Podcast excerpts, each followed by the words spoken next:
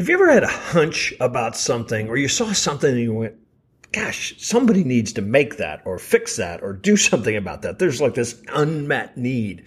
Well, a lot of times data isn't available for that hunch or for that unmet need. And a lot of great business owners, a lot of entrepreneurs over the years have just gone with their gut, gone with a hunch, and it's worked out spectacularly. And I think that there are qualities of people who have those hunches that do come up with winners. And on this episode of the Duct Tape Marketing Podcast, we visit with Bernadette Jiwa. She's done a bunch of research on this idea of a hunch and has a book called Hunch, Turn Your Everyday Insights into the Next Big Thing. And I think there's some tremendous lessons and some tremendous exercises in this thinking. So check it out.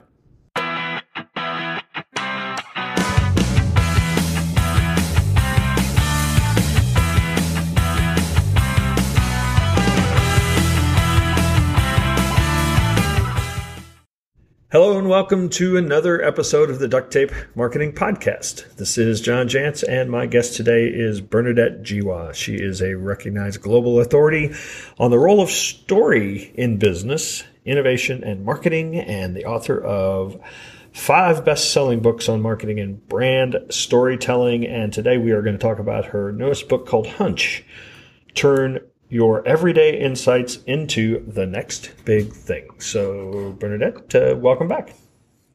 Thanks, John. It's a thrill to be back talking to you. So, essentially what we're talking about now is using intuition to make decisions. Did I sum the whole book up? You summed it up really well.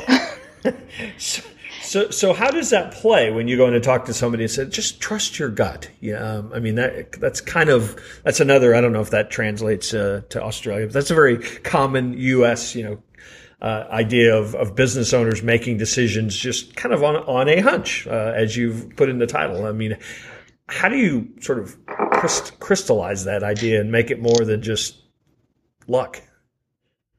Well, there are a couple of things, John, that I want to start with, which is, you're not ignoring data. It's just that there are different kinds of data. There are data all around us. And, people who, like a Jeff Bezos or a Howard Schultz, they're not ignoring data. They're just possibly not looking at historical data or data in the sense that we think about, which is in a spreadsheet.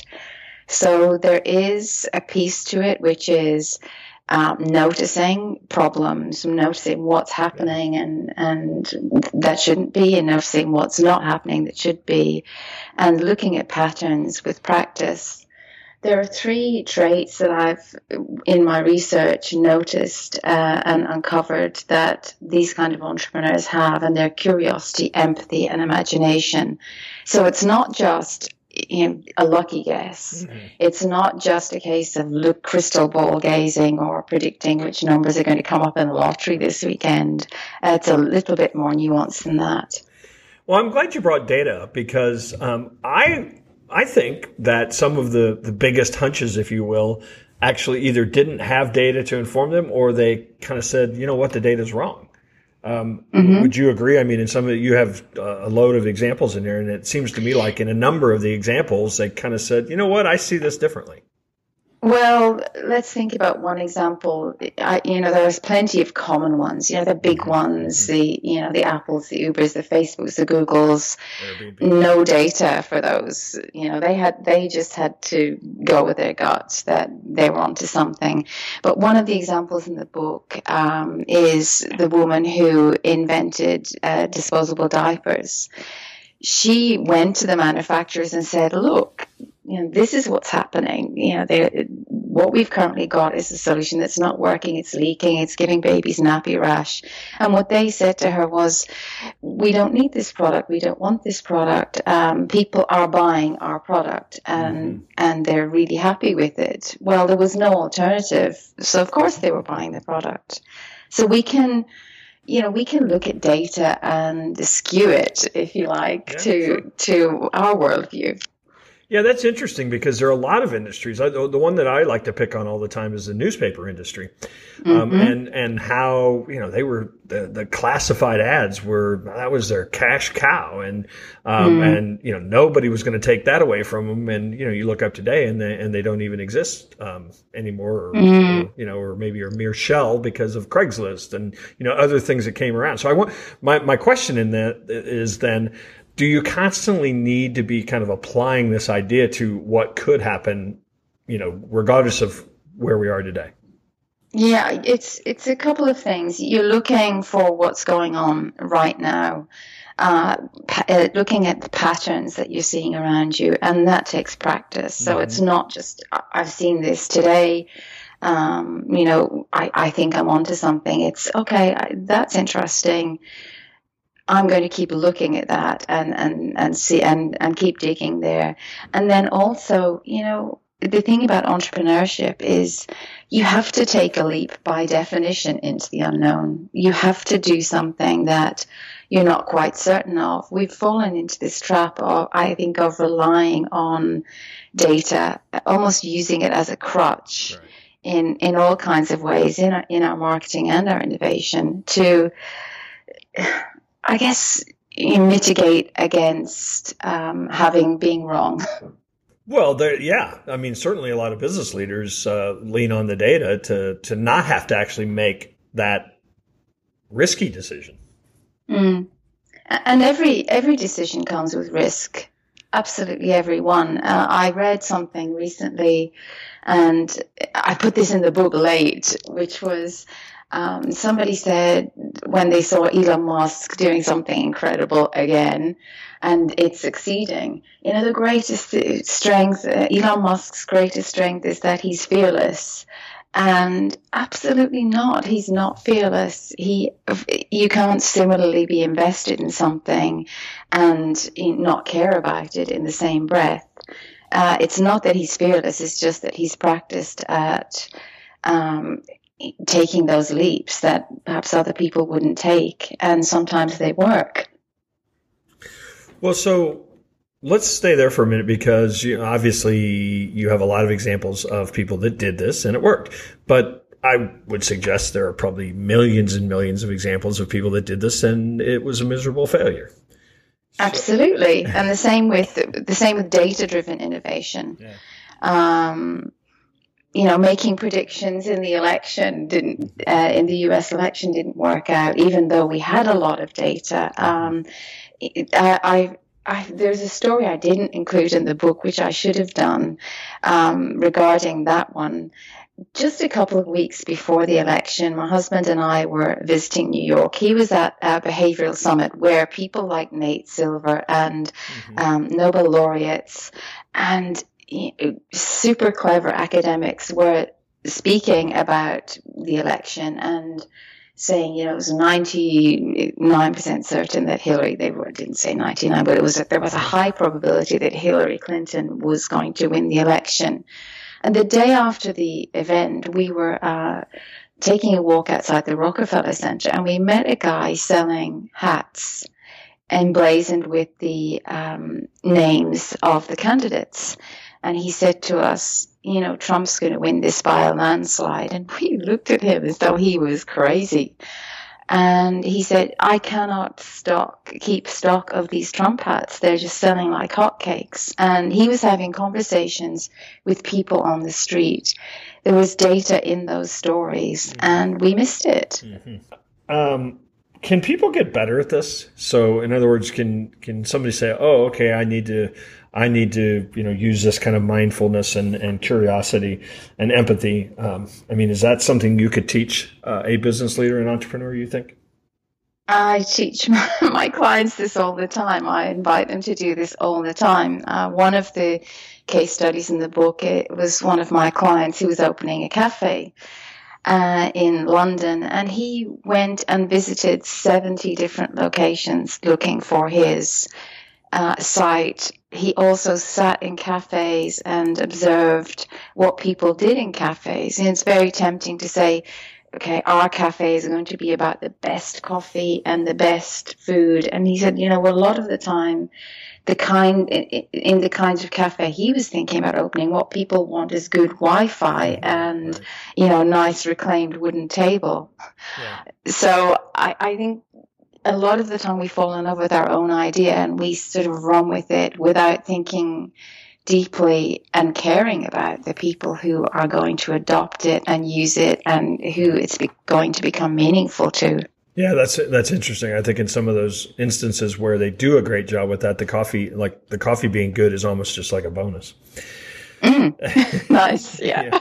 So do you think that there are, you mentioned some of the qualities that come into play here. Do you think there are people that are just naturally better at those qualities? I mean, there definitely are people that are more curious than other people. Mm. What I'm trying to get you to say is women are better at this. That's what I'm trying to get you to say. Are you trying to say that? Well, I'm wondering it. You know, people have tried to go down that rabbit hole. I don't think there's an excuse for men to use that as a cop out. The people that we've been talking about, the Elon Musks of the world, some people would say he's not empathetic, he's a genius, but at some point he has to be thinking about the kind of man who wants to, or person, should I say, who wants to buy a Tesla. Right. Especially when they were developing the high-end sports cars, you know, who's the person who's going to buy this car with the budget? What would they want? How do they want to feel when they get in the car? Otherwise, they don't obsess in the way that they do about those tiny details. I have intentionally included a lot of examples in the book of female entrepreneurs because I think we don't do enough of that. People are tired of the age-old examples of Uber and Apple and Airbnb and Warby Parker, of course. So I've told stories about them in my previous books, and they're fantastic companies too. And I think there's also room to tell stories about smaller ideas. And you don't have to be a billion-dollar unicorn or aspire to do that to come up with a breakthrough idea or a successful idea. You even reference a model for acquiring maybe the skills to do this, the Dreyfus Skill Acquisition Model. So tell us how, because I do know that some people need something academic like that. So yeah, the thing about the Dreyfus model, the reason I put that in there was just to show people that the last two levels where we get to mastery in any skill, he quite neatly put intuition in there as one of the attributes, mm-hmm, one of the things that, you know, are part of that. So if people want to Google the model, it's freely available. They can have a look at it on there and just see how Dreyfus is laid out. It's interesting. It was interesting to me, though, to see in an academic model that, you know, intuition came into play. And the other thing probably to mention is that intuition's gotten a really bad rap lately because of the great research of behavioral economists like Daniel Kahneman, mm-hmm, because what he and his colleague have pointed out is that our intuition can be flawed when it comes to making decisions. And on the flip side of that, someone like Kahneman cannot do the work that he does without starting somewhere, and he begins with a hunch. And what was lovely when I was doing my research for this book was I found so many quotes from scientists, from Einstein to Stephen Hawking, about making intuitive leaps and having to trust your intuition, and how intuition was more powerful than other things, or how it influenced their work. So even scientists whose job it is to find proofs start with a hunch. Hey, thanks for listening to the Duct Tape Marketing Podcast. If you like this one, you might also like my other podcast, The Consulting Spark, where I interview independent marketing consultants and agency owners Talk about how they built their business and the struggles they face and what they love about being in this business. So you can check it out at ducttapemarketingconsultant.com. I read a quote, I'm going to get it wrong, and I'm going to attribute it to Jeff Bezos, which may be wrong as well, but I think it applies here, is they were talking about this idea of coming up with innovation and constantly coming up with ways to optimize what you do, and essentially said that the key ingredient was that you had to actually care about the people you were doing it for. And I think that really applies to this idea of, especially when you're thinking about somebody meeting an unmet need. I mean, I guess in some cases they go and they try to find something they can't find. It's like, wait, there's an unmet need here. But a lot of times they're innovating. People are innovating things out of thin air because they've discovered an unmet need that requires them to sort of care deeply about the people they're trying to serve. And I think that a lot of ways, that might be the essence of what you're talking about.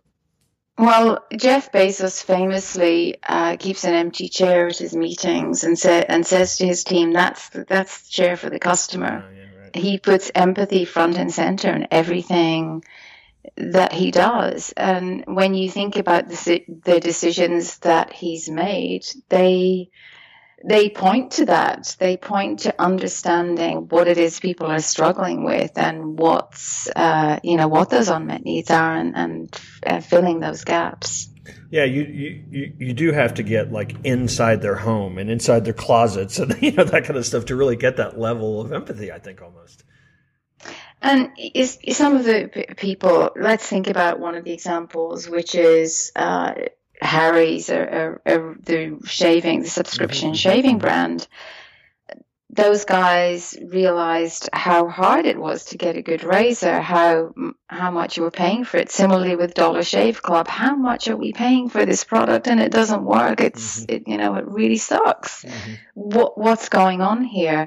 And they were using that product every day. They were talking to their friends about razor burn and all of the other things that you don't have to be a woman to know about. These guys could be empathetic and curious and imaginative and intuitive.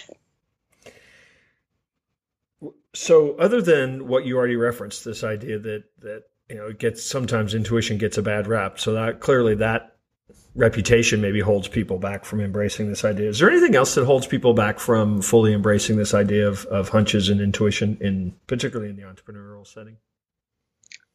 Fear of uncertainty, fear of being wrong. We've been conditioned for a long time not to want to say, I don't know. When we were kids, when we were 3 years old, we were quite happy to admit we didn't know things. We asked questions all the time, which is also part of being a successful entrepreneur. Mm-hmm. It's asking questions. Now it's really not a good thing to, as you grow older, to say I don't know, because knowledge is currency. You if you get all the right answers on the test, you go to the best college, have the best chance of the best job and the best life, and you win. So therefore, when you're a leader, when you get to the point when you're a leader in an organization, or when the buck stops with you, it's very difficult to say, I'm not sure about this. I don't know if it's the right answer, but let's give it a shot. Yeah, and that is interesting, because I'm sure a lot of leaders suffer from the belief, at least, that, well, I'm supposed to have all the answers, so I can't go down to the front line and start asking the people that probably do have the answers what they think. I listened to an interview with Ron Johnson yesterday. He, as you know, he was the guy who helped Steve Jobs conceive the Apple stores.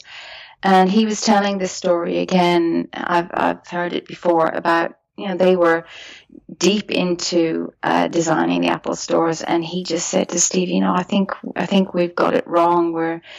We're designing around products instead of experiences, instead of what people want to do in the stores. And he said Steve went off and won, and then went away, and they went into a restaurant and went into a meeting that afternoon.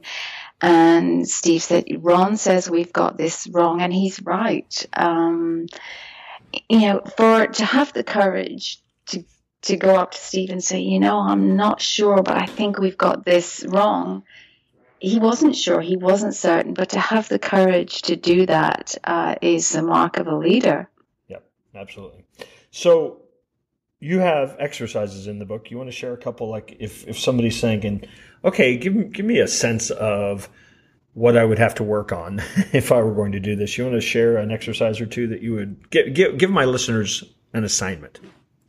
So one of the first assignment is to put your phone away some of the time. You know, if you're at an airport waiting for a flight, you look around you in the lounge and there is not one single person who's not on a device. And it's tempting to try and optimize our lives 100% of the time, and actually what we're doing there is stopping ourselves from being creative and innovative. So that's their first assignment.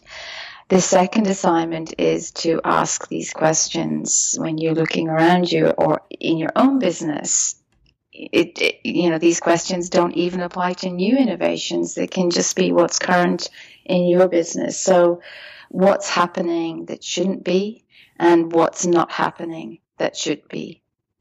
So if you think about any innovation from Uber to the iPhone to the GoPro camera to Tesla cars and anything you can think of, they all started with that premise, you know, what's not happening that should be, or what's happening that that shouldn't be.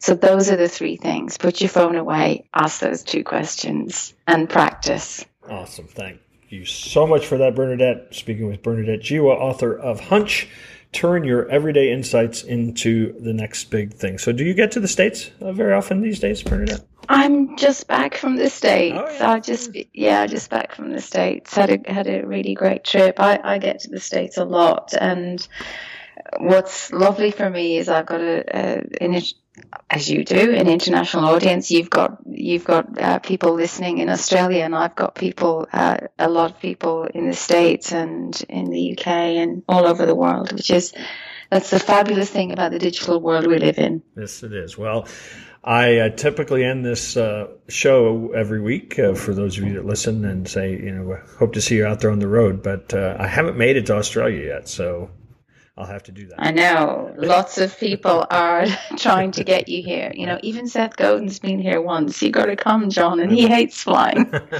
I'll do it. Thanks again. Thanks again, Bernadette, and great work on the book. It was great to talk to you. Bye. Hey, thanks for listening to this episode of the Duct Tape Marketing Podcast. I wonder if you could do me a favor.